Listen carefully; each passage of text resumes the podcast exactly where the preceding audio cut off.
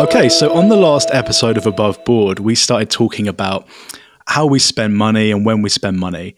And we even got into an area where we spoke about how Paul considered investing $50,000 or more into the business. And it's funny because we started talking about the privilege that we had and the fact that Paul could actually do that in the first place. And it made us realize that not everyone has this opportunity to do something like that. No one has money laying around that they can invest in their business. And I think as Above Board has progressed, we've slowly moved from this funding is bad, or at least for me, Paul, you were perhaps never there, but I was always funding is bad, but it depends on the person and it depends on the circumstances. So the natural progression got us to the point where it made sense to bring Rob Walling on, the founder of Tiny Seed, Drip. You've heard of him. Everyone knows Rob Walling at this point. And to just talk about different funding and things like that. So we're going to get into a bunch of stuff, and I'm excited for this, Rob. So thanks for being here. Absolutely. It's my pleasure. So we'll kick off, and we all know what venture capital is. And I'm hoping you can explain to the people that aren't aware, what is an accelerator like Tiny Seed? Sure. An accelerator is, it started with Y Combinator, Paul Graham in 2005 or 6, and he wanted to basically almost go against the traditional venture capital model where they write big checks and they, I would say traditionally, historically, have taken advantage of founders and eventually usually kick the founder out at a certain point. That doesn't happen as much anymore. But he basically wanted to run it like grad school because he had gotten, I believe he had 2 PhDs, one in art and one in math. And he loved that model of having a cohort and having batches of company, batches of founders together. And so that's how it started. So most accelerators are 3 months long, and most of them, the goal is get that pitch deck together and raise the funding at the end of the, at the end of the 3 months. And I have a lot of friends who've gone through YC. Actually, my co-founder with Tiny Seed went through Y Combinator in 2009 in the same batch as Airbnb. And so for me, having been like trying to help founders, help entrepreneurs through, all the stuff I've done for 15, 17 years, whatever, when I started thinking about how can I help them even more? It's like we create free content, we run events, we, do all that stuff. And I started realizing I was writing, checks personally, investing in them. But eventually I kind of ran out of funds to do that. And in essence, decided to start an accelerator, but we did it differently, right? It's a year long because the goal is not to raise funding at the end. It's to have a batch of ambitious SaaS founders who are trying to get off the ground and trying to grow their company faster. Yeah, that makes sense. Y Combinator is interesting for sure with the pitch deck and pitching to the people that come. It's and VC in general is just odd. So it's nice to see that there are actually accelerators out there. So you were brought to start Tiny Seed because you were enjoying the investment. What is the difference between Tiny Seed and a company like Y Combinator is obviously an accelerator, but Khosla Ventures, I think, is a VC company. Sequoia. What are the differences? Right? Andreessen Horowitz, yeah. So how are you different from those for people that don't understand? Yeah, so we, a lot of ways, actually. We still raise a fund just like they do. So mechanically, it's the same thing. We are technically a venture fund and we register with the SEC. Everything else is different we are willing to invest in early stage SaaS companies that really still want that kind of bootstrap mentality, that they don't want to go big or go home. They don't want to go after the unicorn exit. Our companies, we say, if you want to get to 7 figures or 8 figures in annual revenue, so millions or tens of millions, that's a great fit. And that can be life-changing for you and us. And some folks may want to run, with venture capital, you need to IPO or sell in 7 to 10 years. That's the like that the fund. With us, we fund LLCs and C Corps, which most, VCs only fund C Corps because it's all about the exit, blah, blah, blah. And we fund LLCs and C Corps. So some of our folks will run it for the long term, in essence, and build a profitable business, take our funding, never raise another round. It's their choice. I think about a third of our Tiny Seed companies have gone on to raise additional funding. But it's been their choice, and they come to us and say, hey, you know, we want to do this. And so the other thing with venture funds is they write a check, and then they like have a board, and they can have some clauses in there that might be a little tricky. Hey, maybe we can veto an exit, you know, so you can't sell, or maybe there's just a lot of clauses in there, and they don't do the program. Like we are the funding. Then we have this list of mentors, tinyseed.com/people. And you can see Jason Fried and Hiten Shah and Lars Lofgren, you know, just it's like a laundry list of like SaaS who's who. And then we have this batch, and we have weekly meetings. We're running a whole program for a year that is nothing. It's totally different than, you know, than if you took a check from a traditional angel or a traditional VC. Okay, then. So who are the kind of people that come to you then? Like personality traits, or is it about they're missing something, so they come to you to fill in the gap, or is it that they want to remove the risk? Because I see people like Ruben Gomez and Derek Rima, like these are top quality entrepreneurs, and they're still coming to you. And in my head, I'm thinking, well, they can fund themselves. So why would they then work with Tiny Seed when they could just stay kind of quote unquote independent? Totally. And that's a great question, because taking money from Tiny Seed, you're still independent.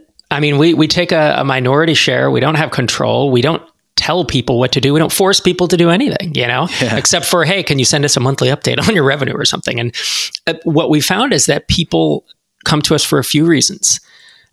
Initially, we thought, well, people are going to come for the funding. It's the money. And that's like 20, 25% of anyone in a given batch is like, I really need this money to quit my day job, or I really need this money to hire, you know, a dev or a marketer. 3/4 of them are like Ruben and Derek. And we had a company come in our third batch with 100,000 MRR. They're at 1.2 million. And they said, but we've kind of stumbled into this. We don't know what we're doing. You are experts. Like we know that you plus your mentors, you know, that the Tiny Seed team plus mentors can help us know what we don't know and help us get this going. So more of it is guidance, mentorship, and even the batch aspect of it, of being around 10, 20, 30 other ambitious SaaS founders who aren't ambitious asshole, you know, Silicon Valley types. I don't want to paint a big brush. I grew up in the Bay Area. I don't live there anymore. I live in Minneapolis now, but I've been around the tech bros, and that's not my scene, and that's not the Tiny Seed scene. You know, most people are, it's like the MicroConf, Startups for the Rest of Us. Most of us are a little older. Most of us are married or have a life partner. A lot of us have kids. A lot of us have a mortgage. That's not the traditional, you know, I think that the model or the stereotypical VC-backed founder, and not the stereotypical YC founder. That would be the early 20s, like got nothing to lose, you know, and just willing to crank on it. So it's like a sustainable funding model, which is quite interesting. It's not boom or bust, go big or go home, where you're just, I don't care if you fail. You actually care about the companies, which is interesting. I'm curious, as we kind of, you know, I said before we started the call, I wanted to cover a few areas. What do you see as being the typical thing that founders are missing when they come to you that you have to help sharpen? Is it bad marketing or lack of marketing knowledge? Like, what is it? So it depends. If it's a technical or two technical co-founders, then usually they're leaning, you know, and hey, I'm a developer too, right? I haven't written code in a couple of years now, but I still hack PHP on the weekends every now and again. So I get it, but we get a lot of folks who've like accidental 10K, 20K a month, two devs, you know, and they're like, we don't know where to go from here, right? So for those guys, obviously, those guys and gals, obviously, it's like, well, let's help you get some, either hire a marketer or hire an agency. And of course, we have connections there. And then there are folks who come in who are non-technical. I think there's about 15%, maybe 20% are either one or two people, and neither is a developer. And so for them, they need more help on the hiring devs and structuring. And that the cool part there is, since they're kind of in the minority in the batch, there's a lot of, I don't have to do much mentoring. It's literally the rest of the batch. You know, they're like, what should I do here? And everyone else knows, well, you want a Kanban board and you want to use the Agile methodology, you know, or whatever it is. Like there's a lot of coaching available around that. But I'd say the biggest problem, I think, for everyone always winds up, we need more leads. You know, we want more customers. We want more traffic. Yeah. Okay, fine. So yeah, that makes complete sense. And as I'm thinking about what they're missing, I'm also thinking who would be a bad fit for funding. So me and Paul would be a poor fit because we're aware of ourselves. We're aware of what we need and don't need. And like, you know, Paul's book was about questioning growth and that kind of thing. Who's a bad fit for something like Tiny Seed, you know, the independent funding? Yeah. I mean, I can speak to funding in general. I think that if you have a true lifestyle business. And I've run many of those that are these amazing 5 or 6 figure a year incomes. And I was working 10 hours a week for like 8, 9 months, making 150K. Like, that's a fucking great business, you know? Yeah, yeah. And if you have one of those, this is probably not great. Don't ruin that. You know, don't ruin it until you get bored. What happened with me is I did it and then I got bored and then I was like, I want to do something more ambitious. And that's my personality, but not everybody wants to do that. So I think if you don't want to focus on the business and you maybe you have 2 or 3, 4, 5 things that you do, hey, I want all these little products and stuff, probably if you take funding, you kind of need to focus, you know? It's not that you can't have hobbies, but you do need to focus on one thing. If you're spending 20 hours on this and then 10 hours on this and then 10 hours on that during your week, that's not, I would say that's, unless you have prior agreement, you know, with investors, most investors are not going to be cool with that. And then I think some businesses just aren't that fundable, like info products and courses don't tend to be, you know, because they don't scale up, right? It's hard. It's possible. It's really hard to build a 7 or 8 figure info product course business. It's hard. Some businesses are like, hey, I have a Shopify app or I have a WordPress plugin. And like, unless you have a lot of them, like one WordPress plugin, very unlikely, you know, to get to 7 or 8 figures. So I think those are ones. What I think the typical thing is folks often think, well, people who don't want to give up control, right? Or don't want to have a boss as an investor. Yeah. And it's like, that's not what we do. I mean, we have people who are in Tiny Seed and we're like, look, everything's pretty much optional. And so you can show up for the meetings or the calls with the mentors or not. We're not going to be hovering over your shoulder. So it's not as if we are like, you know, on people's backs. And you could tie, you know, Ruben and Derek and, you know, anybody else, you know, the initial conversations with them where it was like, hey, have you thought about taking funding? Like Derek did it to de-risk a little bit, right? Because he had money in the bank, but he's like, but I could take money from you and then spend that instead. Like, what, you know, what's the downside? And I was like, well, downside is, you know, you're selling equity and that's about it. I'm still going to give you the same advice. You know, he's a longtime friend of mine, right? Still going to give you the same advice I would otherwise, but we can connect you with mentors and all that.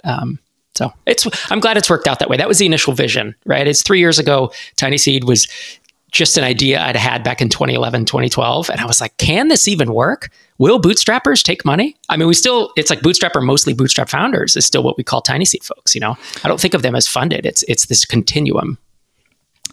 It's very different. And, you know, there's a lot of talk on Twitter, a lot of fights on Twitter over this bootstrap business thing. And like, to me, it's always, you know, we're a bootstrap business. It's showing what can be done without taking venture capital. I mean, to me, I view Tiny Seed as you're effectively top level consultants and you're getting a percentage of the business almost because like you're bringing this expertise to the table. And as you've described Tiny Seed, it doesn't sound like, you know, boom and bust, that kind of thing. It is just sustainable. So it's almost as if you're bringing on another co-founder, but obviously not with the same level of equity.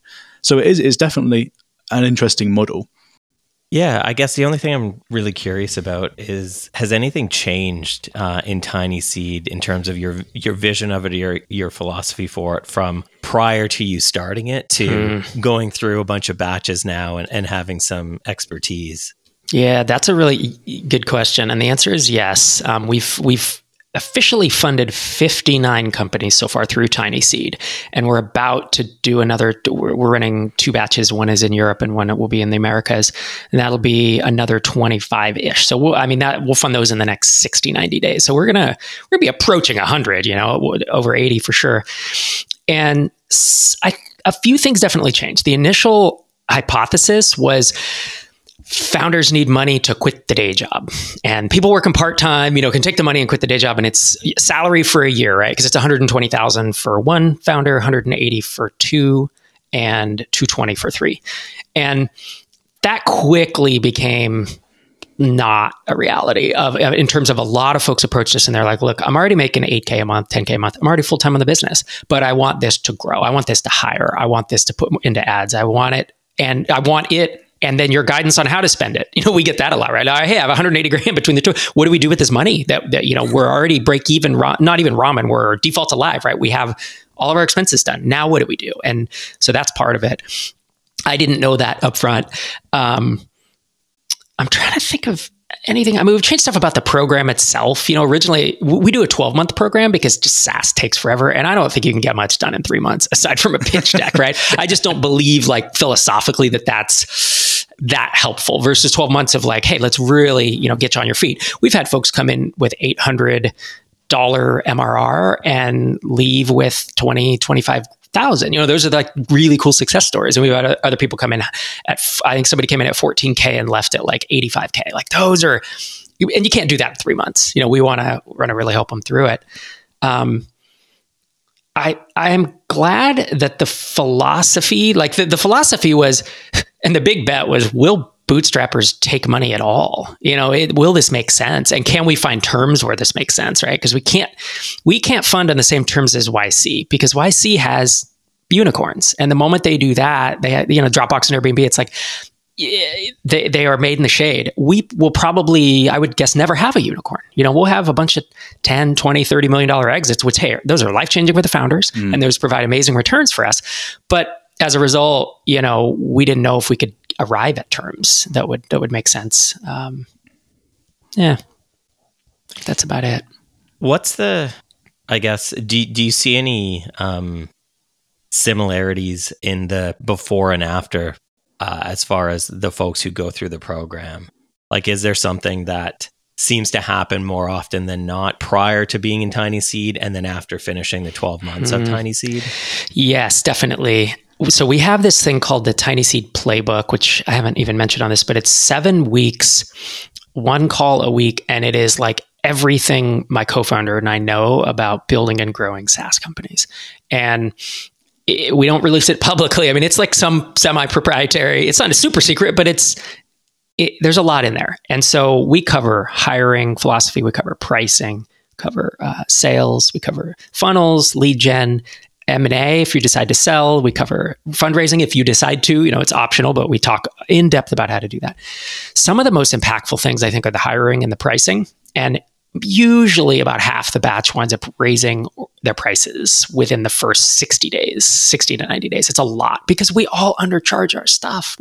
We build it and we think, kind of anyone can build it because we built it and blah, blah, blah. But it's like, no, you're really valuable. You know, we had someone who was talking to, it was like Target or CVS as a customer, and they have a dev tool. And so you can imagine how many devs there are at Target or CVS. And they were going to charge them, you know, $250 a month or $500 a month because they're like, well, it's a lot more than my... And we're like, no, just this... It's going to be so painful to do this sale. Like, it's going to take months. You have... Minimum is $25,000 a year. Minimum. And probably closer to 50, you know, for that level. So pricing is a big thing. And then hiring, I think, is another one. And we talk about not only the philosophy of it, but like... Here's some shortcuts to it. Here's some do's and don'ts. Here's some real common missteps that a lot of people make. And so I think a lot of Tiny Seed founders, they wind up making their first hire while they're in Tiny Seed, and then they wind up leaving with 2, 3, 4, you know, team members if they've had the growth. And I think that's a kind of a cool. It's cool to see someone going from, you know, first you build a product, then you build a business, then you build a company, right? These are these three stages I sometimes talk about, and it's cool to see a lot of people come in with a product and leave with a business, you know, that's just such a more formalized and I think more mature entity. What do you look for in investors? Because Tiny Seed isn't just you doing the investing, right? Yeah. So, yeah. What do you look for those types of folks? We have almost all of our investors are founders or former founders, and that's unusual, right? Most venture funds get, you know, big, not private equity, they get family offices or they get big endowments. And we would definitely have a conversation. We're also too early to talk to them, but like, I'm not sure how well that's going to be a fit for us long-term, because the investors who have been founders and have been in the trenches, make amazing mentors. So even we have official mentors on the mentor page. And then our whole investor network is essentially mentors who, you know, can come in as needed. The other thing is they have empathy for the bootstrappers. Most of them were bootstrap or mostly bootstrap founders. It's not that we would exclude someone who raised funding or anything, but they definitely, they see the mission of what Tiny Seed's trying to do, which is to, you know, dramatically increase the number of independent SaaS founders in the world, and they get behind it. And then other folks want exposure to a new asset class, because that's, I truly believe, like, early stage B2B SaaS, I've put a bunch of money into it because I don't like having a bunch of money in public markets, right? We have about a third of our net worth in public equities. Everything else is private, whether it's collectibles or well, I have some crypto, and then of course B2B SaaS I think is a great investment, and we have a syndicate, which is kind of cool. I don't know if you guys know what that is, but it's like a just-in-time fund that can crank up at any time to do deals that are outside of the accelerator. So we fund both in the accelerator, but also folks who are maybe further along, or Tiny Seed companies raising follow-on funding. That's done through this Tiny Seed syndicate. Interesting. I think that's why I got into investing and becoming an LP in funds as well, is because I wanted to diversify my assets. Mm-hmm. I don't own any art, or what is it called? Masterworks or whatever it is. Yep. But yeah, I also don't feel like it's smart to just have all of your money in public, in index funds, basically. Yep. So that's why I initially got into it. And it's interesting. Yep. I feel like it's smart to do passive investing, but it's also boring. Like I don't check where my investments are every day, but it's also boring. So yeah, that's why I got into it as well, is because I wanted something that was a bit more interesting and something that was a bit more diversified, not correlated as correlated to public markets. Exactly. Look, I thought Bitcoin and Ether were not correlated to public markets. In the last 2 months, it's like, it's all going down. You know, yep. I don't regret owning it, but yeah, I agree. I also think it's helpful. You know, Warren Buffett talks about the luxury of not knowing how much something is worth every day. Like when you're in stocks, like, oh my god, it just went up. Should I sell? Oh my god, it just went down. Mm. You put whatever, 50K, 100K into a startup or into a startup fund or a syndicate or whatever, you don't think about it every day. And you're right, it's boring, it's passive, and you don't hear about it unless there's another fundraise or unless it exits. And I think I want some assets like that I'm not tracking every day, you know, and not seeing the blood red Dow, you know, just dropping, not DAO, but Dow Jones Industrial Average, you know, just plummeting. And it's like, oh, should I sell? Should I not? I just don't think about that with my startup investments. Yeah. This, the whole topic of indie funds, Tiny Seed, it's making me realize that these funds are effectively vehicles. Me as a founder, I need to go somewhere and I don't know how to get there. And I've got all this expertise. The trade-off is that I give away some equity, but I get all of this expertise in exchange. It's not the money. You know, I mean, if we at Fathom were to do that, it's not about the money, right? It'd be about expertise. You know, I think about us, if we wanted to go heavily into enterprise sales, we don't, because hell no, for me and Paul, we don't want to do that. It may change in the future, who knows? But there are a lot of people that want to ramp up enterprise, but they haven't got a clue. And I know that Tuple have been smashing enterprise sales. I know Ben's been smashing that, but I guarantee there are people at Tiny Seed who've done enterprise sales lots and can actually help you fill in that gap. So it is really filling in that gap where someone needs to go somewhere. It's like a vehicle. And I do think it's really interesting. Yeah, it's a cool analogy. I hadn't thought of it like that before. But yeah, enterprise sales is one, and it's all types, right? It's hiring, or it's more, a lot of folks, it's just like, we've gotten some traffic from XYZ source. That's our one source, got us to 10K. What do we do next? How do we even look for additional traffic? So, you know, it's just like marketing strategy and then marketing implementation. I mean, that's a big one too. Yeah, no, that makes sense. And I think we talked to Brian Castle, I think the episode before last, and we're talking about awareness. And to me, marketing is so easy. It's in our DNA of our company. Awareness is easy. Like it's just not. To some people, they wouldn't even know where to start. And so I think, oh, well, cool. A fund could literally teach you what you need to do, give you strategies, and you would get somewhere perhaps in 6 months that might have taken you however long to actually learn. So you're learning from people that are experienced. And that's where I do draw the analogy to, I guess, well, it's like if you're gonna look for that expertise, go to a fund with the expertise, because there are a lot of funds and a lot of accelerators out there. I mean, there are a lot of local accelerators. We have folks who come to Tiny Seed who have already done maybe a local accelerator in their city, and usually they say, I didn't get much out of it. It wasn't a great experience because they don't really know what they're doing. They've kind of, you know, done the model of, hey, we're going to start an accelerator and the city government gave us money or whatever, or the state, but they don't have the experts to help them. And so maybe they get some funding, but, you know, it's lacking there. And I was going to draw an analogy to, like, you know, they say if you're going to go to an MBA, like you should only go to one of the top 10 schools or something like that. I kind of feel similar about accelerators or about taking money. But I don't know if that analogy actually works, because a lot of it's, I mean, I guess there's reputation, but then there's also the network and the people who are there, right? It's when you go to Harvard. Look, I went to a public school all through college, so I'm not saying you know, people should go to these expensive things, but I think like going to Y Combinator, I think is probably still worth it. I think going to the 10th tier accelerator and or the fifth tier or whatever. Like, I don't know. I guess if you need the money, it's there. But there are only so many people who really know this stuff, you know, who really know SaaS and who really know whatever it is your startup's doing. And I want to close off the talk about funding with the only time where I've been curious about funding up until now has been, so imagine you've got a business, imagine it's doing millions of dollars in MRR. Imagine that you own 100% of that. Like at some point, you'd want to do a secondary, like perhaps not. And I've had some interesting discussions with some people that are in this position or close to this position.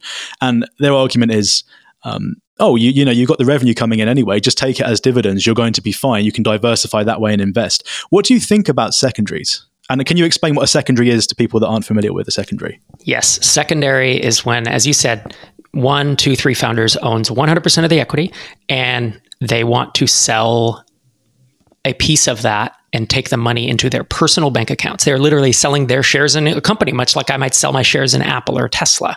And so it's not funding per se, right? Funding goes into the company for growth versus a secondary round is where a founder sells $500,000, $1 million, and it diversifies, takes risks off the table. For context, we didn't go into it, but like I bootstrapped every business up until Tiny Seed.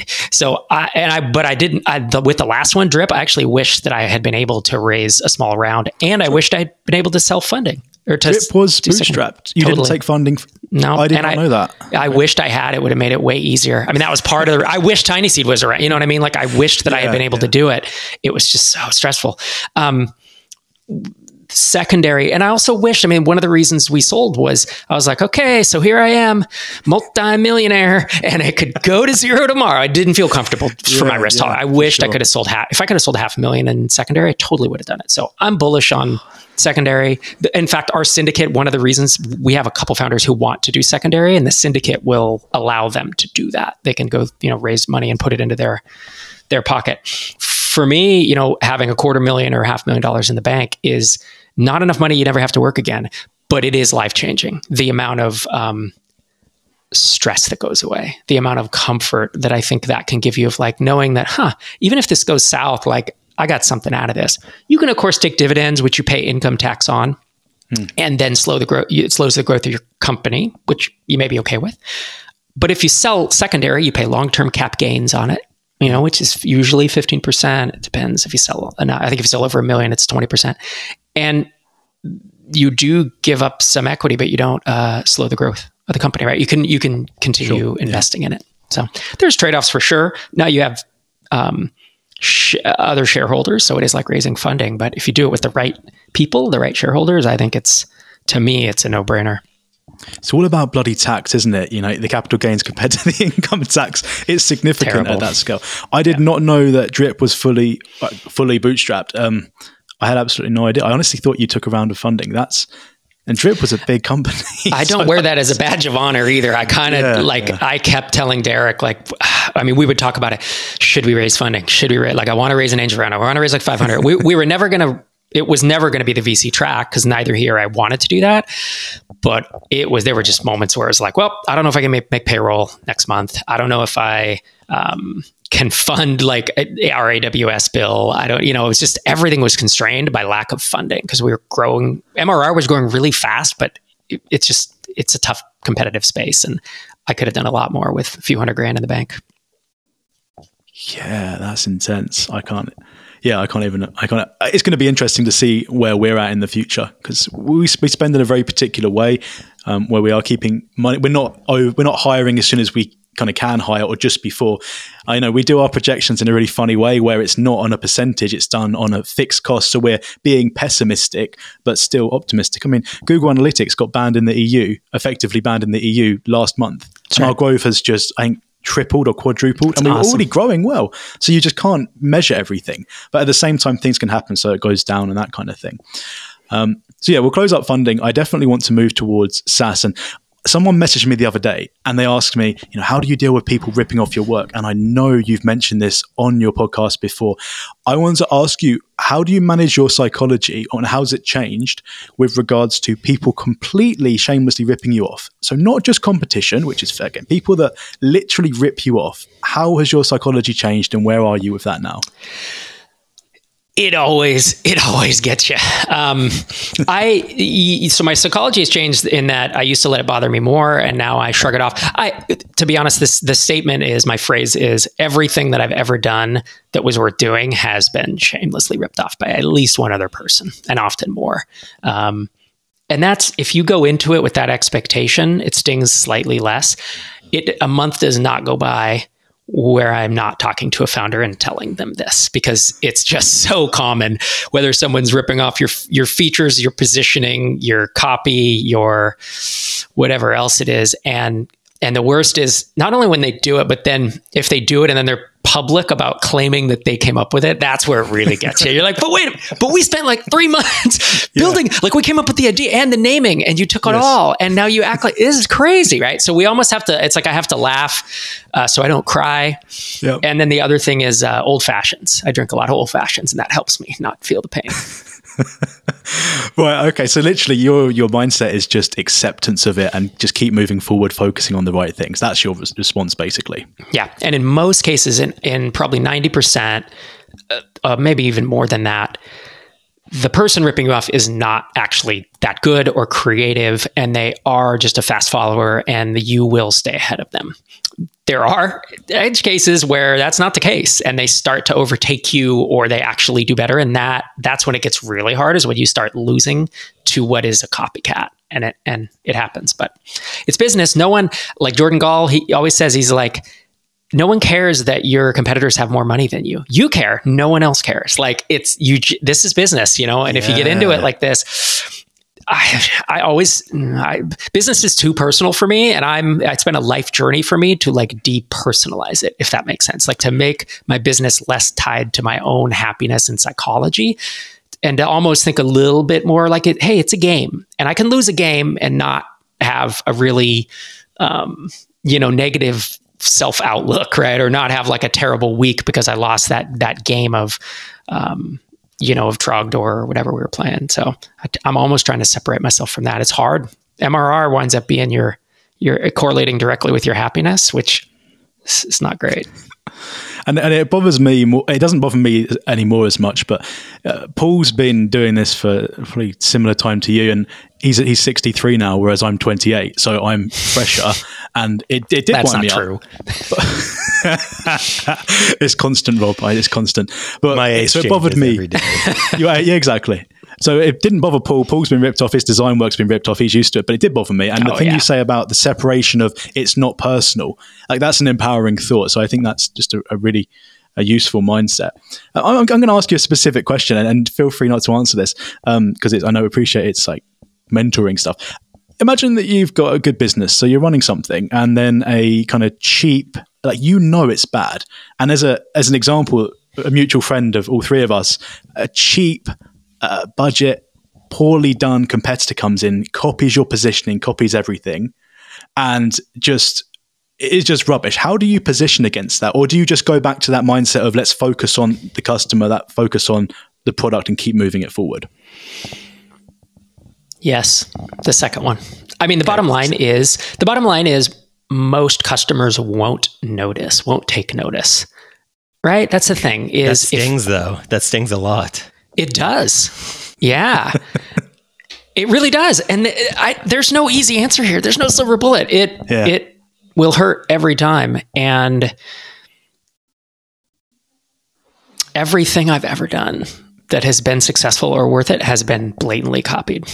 I just come back to that. It's not when, it's not if, it's when. And so what do you do then, right? You keep innovating, you keep building the features, you keep pushing it forward, and you try not to lose, because if you lose, it stings worse. And I've had a few of those. I like that. That's good advice. It's not, just accept it. Use it as motivation, right? Yeah, I like it. And then talk a bunch of smack about them behind their back. No, I don't know. It depends. In all the Slack, sure, private founder Slack groups you're in, you're like, yeah. It's true though. That helps blow off steam. It totally doesn't. The people behind the scenes know, like, the bit they're copying you, and it does. Yeah.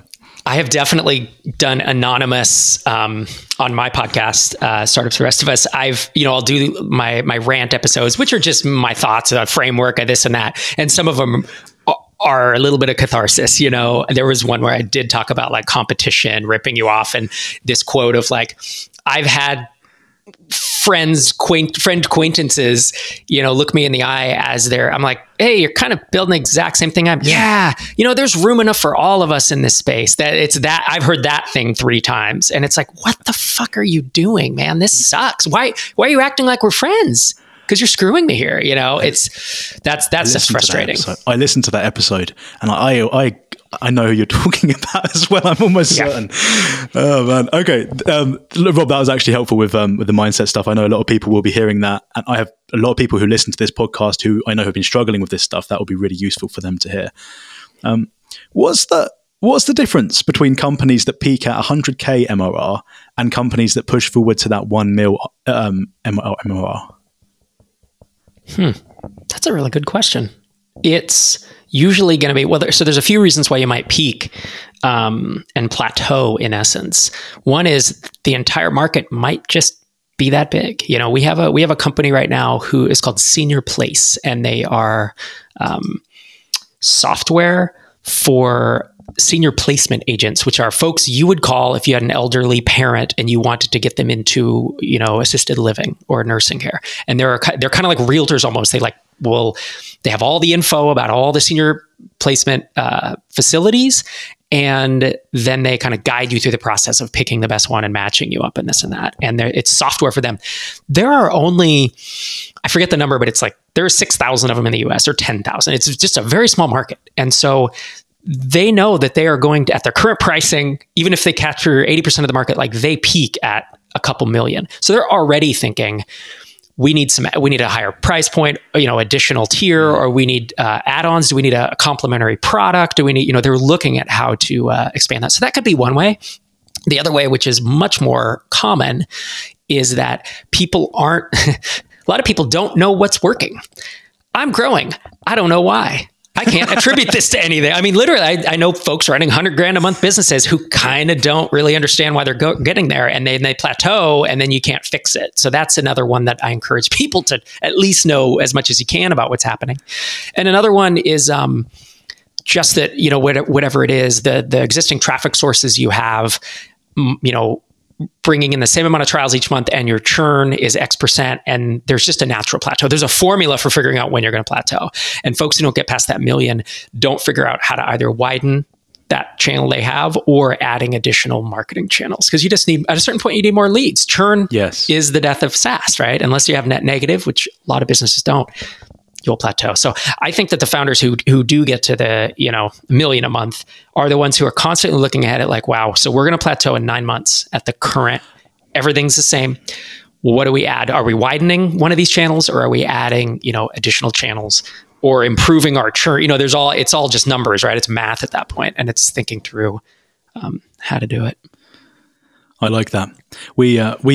When we first, back in the early days, Paul had a huge newsletter, right? And there was people coming from there, and we said that we can't rely on this for Fathom to grow. We need to actually develop channels out. And then so we focused on the channels, and even ones that you don't necessarily know how well they're going to do. We just started a new channel, and we're suddenly seeing all these signups from this channel, and it literally took maybe a couple hours of work, and we'd never even thought about doing it. And suddenly we're seeing all these new trials coming in saying they're coming from this. And it just shows that it's the development of channels and you say the increase of the leads is where you grow your business. So someone plateauing on that would definitely stop it. That's awesome. Good. Congratulations. Because normally it's a lot more work to find a new channel. So to spend hours and have more folks coming in is awesome.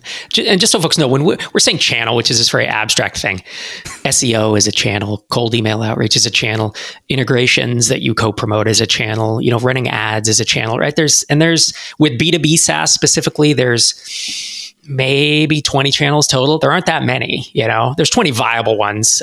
People can buy the book Traction by Gabriel Weinberg if they kind of want a mostly complete list. I think I have like 4 now that are not, you know, because the book's starting to get dated, right? 6-7 years old. I think there's like 4 that people are using that aren't in there. And a big thing about channels, I won't go off on too long of a tangent, but is if you have a low price point, there's only like 3 or 4 channels you can use, because you can't do paid ads if you're charging $10 a month, because ads are too expensive.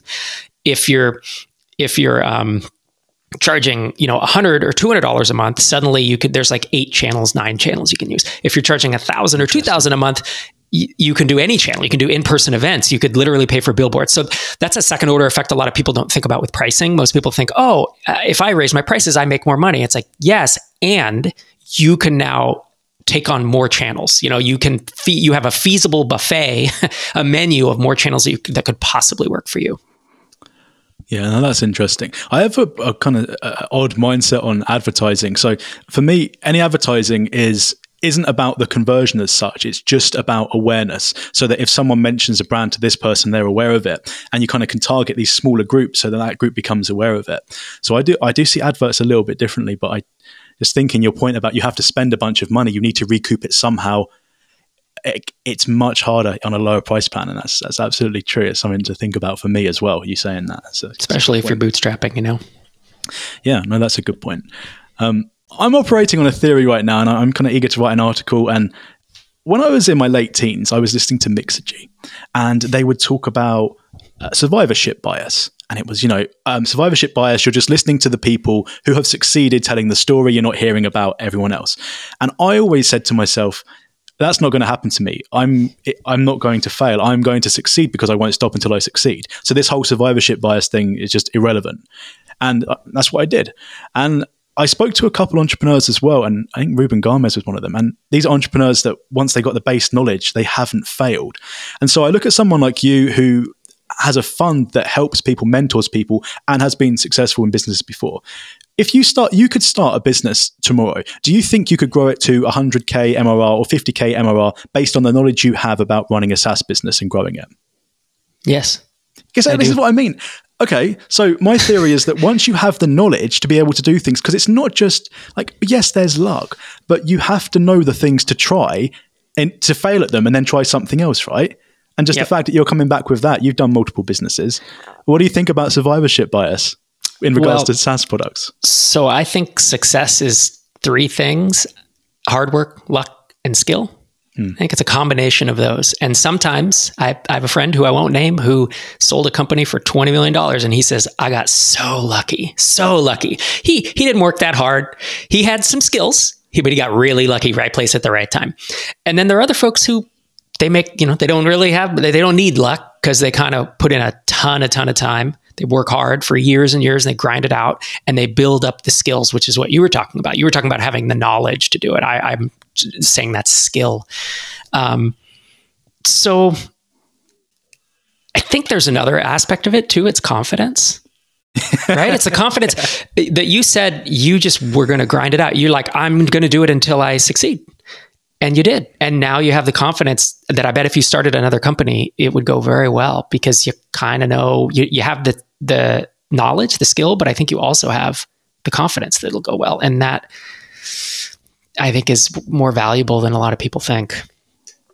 Yeah. I mean, we've got hundreds of ideas. Yeah. I mean, survivorship bias for sure is a thing. Yes. It is, right? It's a real thing. Absolutely. I think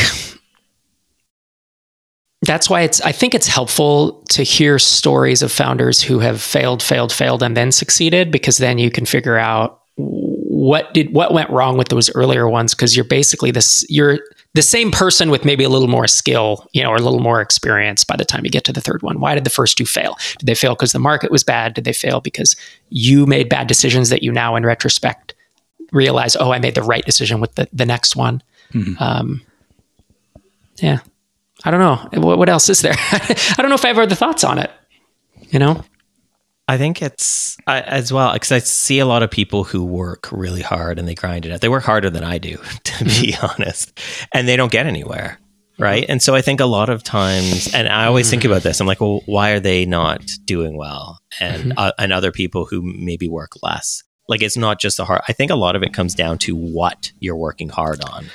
Like, I see a lot of people work really hard at the wrong things, and they're like, well, I'm working hard. And it's like, well, you didn't prove out the market at all. You didn't, like, there's like, oh, I'm the only person in this market. It's like, yeah, because the market doesn't exist.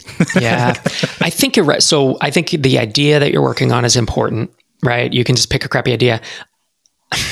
There are also folks who, they they're great people, but they just get in their own damn way over and over. They almost self-sabotage in a way that you'll watch them and it's like, they'll take advice from a bunch of experienced founders and they're like, I'm trying to decide between A, B, and C. And everyone says C, and then they go do A. And you're like, well, why'd you do that? And it's like, well, because that's what I feel like that's right. And it's like that, no, that's probably the wrong thing. You know, folks who I see succeeding, they have a bias towards action, meaning they have an idea today and it is implemented in 3 days. It's like, I'm going to write a bunch of articles for SEO. I'm going to go do those.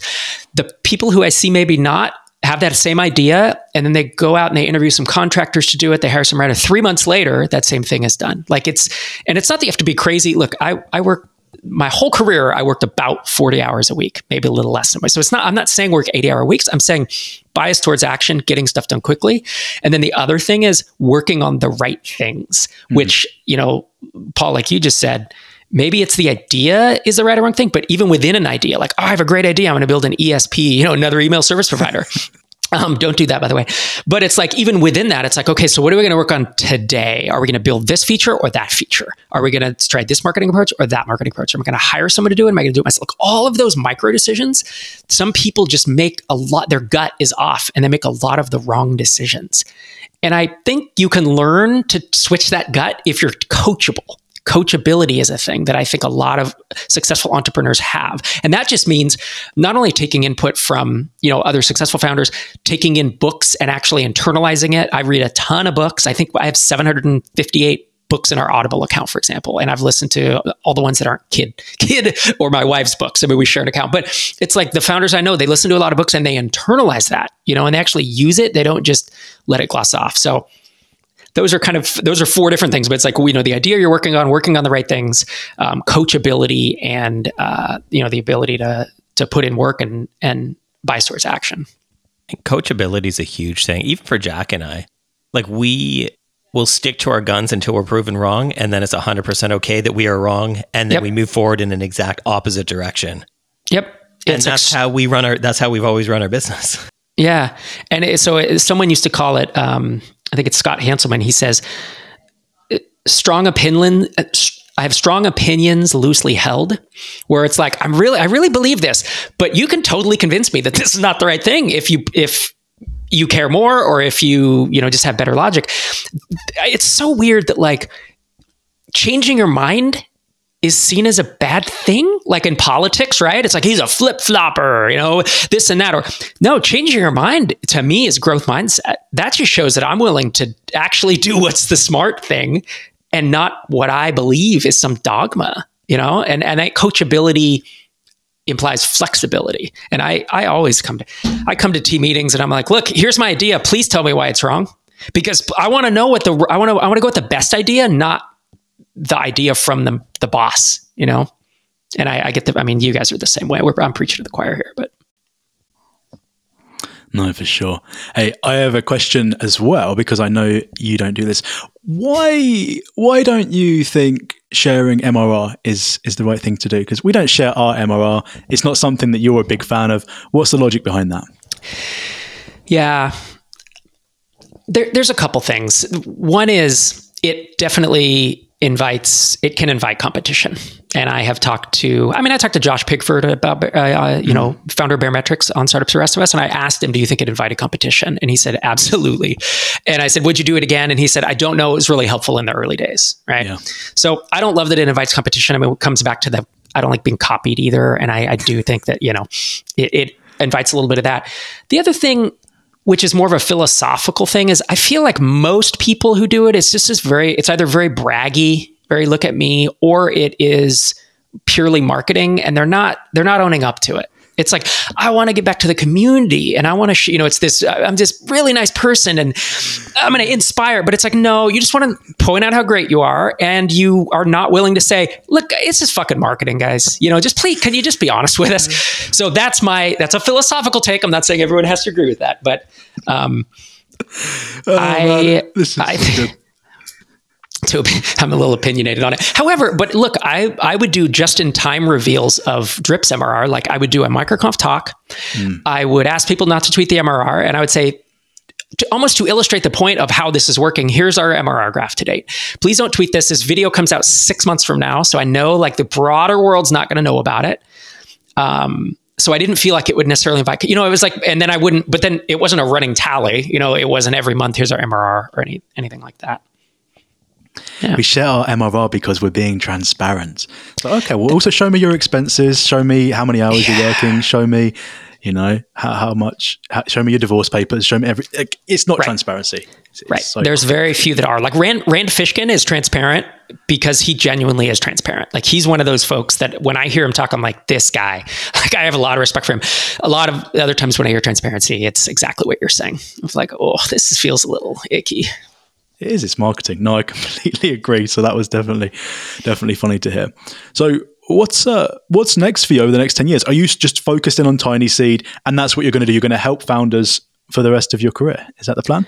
Yeah. And it's exactly what I realized a few years ago is that kind of my mission in life and became my legacy or is becoming my legacy of I want there to be more sustainable, self-sustaining businesses, startups in the world, and I'm currently focused on SaaS. I don't know that it'll be like that forever, but that's what my, I have a couple hundred essays that I wrote at robwalling.com. That was from like 2006 to 2012.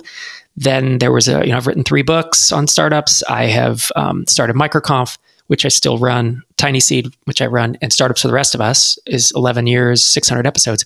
If you look at what's the guiding principle of all, it's all the same thing. It's like helping founders get there faster. Sometimes it's, hey, here's a book to do it. Sometimes it's, here's a bunch of free podcast episodes to maybe inspire you or maybe give you tactics.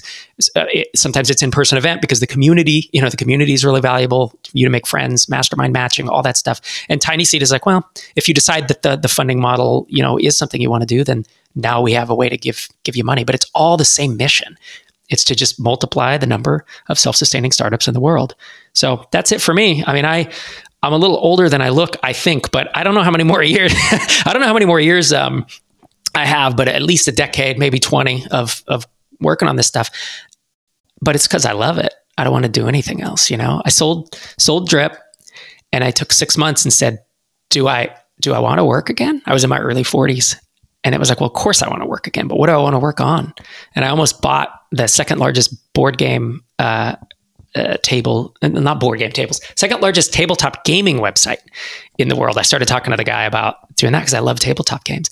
And I got a few months in and I thought, you know what? I'm giving up on this, on years, like more than a decade of this other mission. Why am I walking away from it? And I had, there was a lot of soul searching in that time. And when I came out of it, the decision was, this is what I'm going to do for the rest of my life. I just don't know anything else that I want to do. It feels very important to me and it's also very rewarding and I love it. And that's it. I have one final question from me anyway. You have kids. I've got a kid as well, and I'm very much in tune with how I want to teach her to view the world with regards to value in society. So not just filling a job, but providing value. Because, I grew up, it was all about the job, but I transitioned into, oh, it's value. We're in a capitalist society, it's value, value, value. Do you do anything in particular with your kids to encourage them to be entrepreneurial or view the world differently to just filling in a job? And I know that some people were fine with doing that. I'm not slacking it off, but I'm curious if you do anything with your kids. Yeah, we have. We've wanted to instill just the possibility that if they want to be entrepreneurs, that it's totally possible, And so early on, they would say, I want to buy a Lego set. And we say, well, we do have allowance for chores, for contributing, but it's not very much. And if you want more than that, let me give you some ideas. You could, it's around Christmas time. There's mistletoe in the trees. You can get on the ladder, cut it, and then you could sell it to people. Or you could write a book. Let's talk about what you might want to write about. And one kid said, I want to write a book about Minecraft. And I said, who are you going to sell it to? Because other kids aren't going to buy it. And I said, what if you wrote, and we were just brainstorming, who might want to learn about Minecraft is parents, and they have money. So what if you wrote a parent's guide to Minecraft? And he's like, I'm totally going to do it. He was 8. And he did. And he sold it for $10 a piece. I think he sold like $300 worth over the course of a year. And he went door to door and he talked to friends. Yeah, he printed it on Amazon's CreateSpace thing. It's an 8.5 by 11, book. I think if you go to Finn'sTravels.com, there's like a link to it there. He's 15 now, but he was 8 at the time. And, I think they got a lot of, hopefully some inspiration from that. And I don't know if they'll be entrepreneurs, but I certainly don't want the them to feel like they have to go down the script, you know, that I did, which is go to college and then get a day job that you don't like and then do that until your angst takes you over and you're forced to become an entrepreneur. I want them to do it early if they're going to do it. So coming soon at Tiny Seed for Kids. That's right. Oh man, I would love to. It would be fun. It would be fun to mentor kids, you know. Rob, you're a legend. I definitely appreciate today's call. It was very fun as well as informative. So thank you. It was awesome. I appreciate you guys having me on. How can people find you? Well, it's a stupid question. Everyone knows who you are. So no, that's not true. Stop saying it. It makes me feel weird when you say that. It's fine. When I'm at MicroConfs, I introduce myself to people and they're like, what are you doing? I'm like, yeah, I'm Rob. Yeah, I know. I know who you know, it's like, yeah, all right. But it's a weird thing. People can find me. If they listen to podcasts, Startups for the Rest of Us, episode 591 comes out next week, and at Rob Walling on Twitter. Those are probably the two best places. Cool. Well, thanks very much. Absolutely.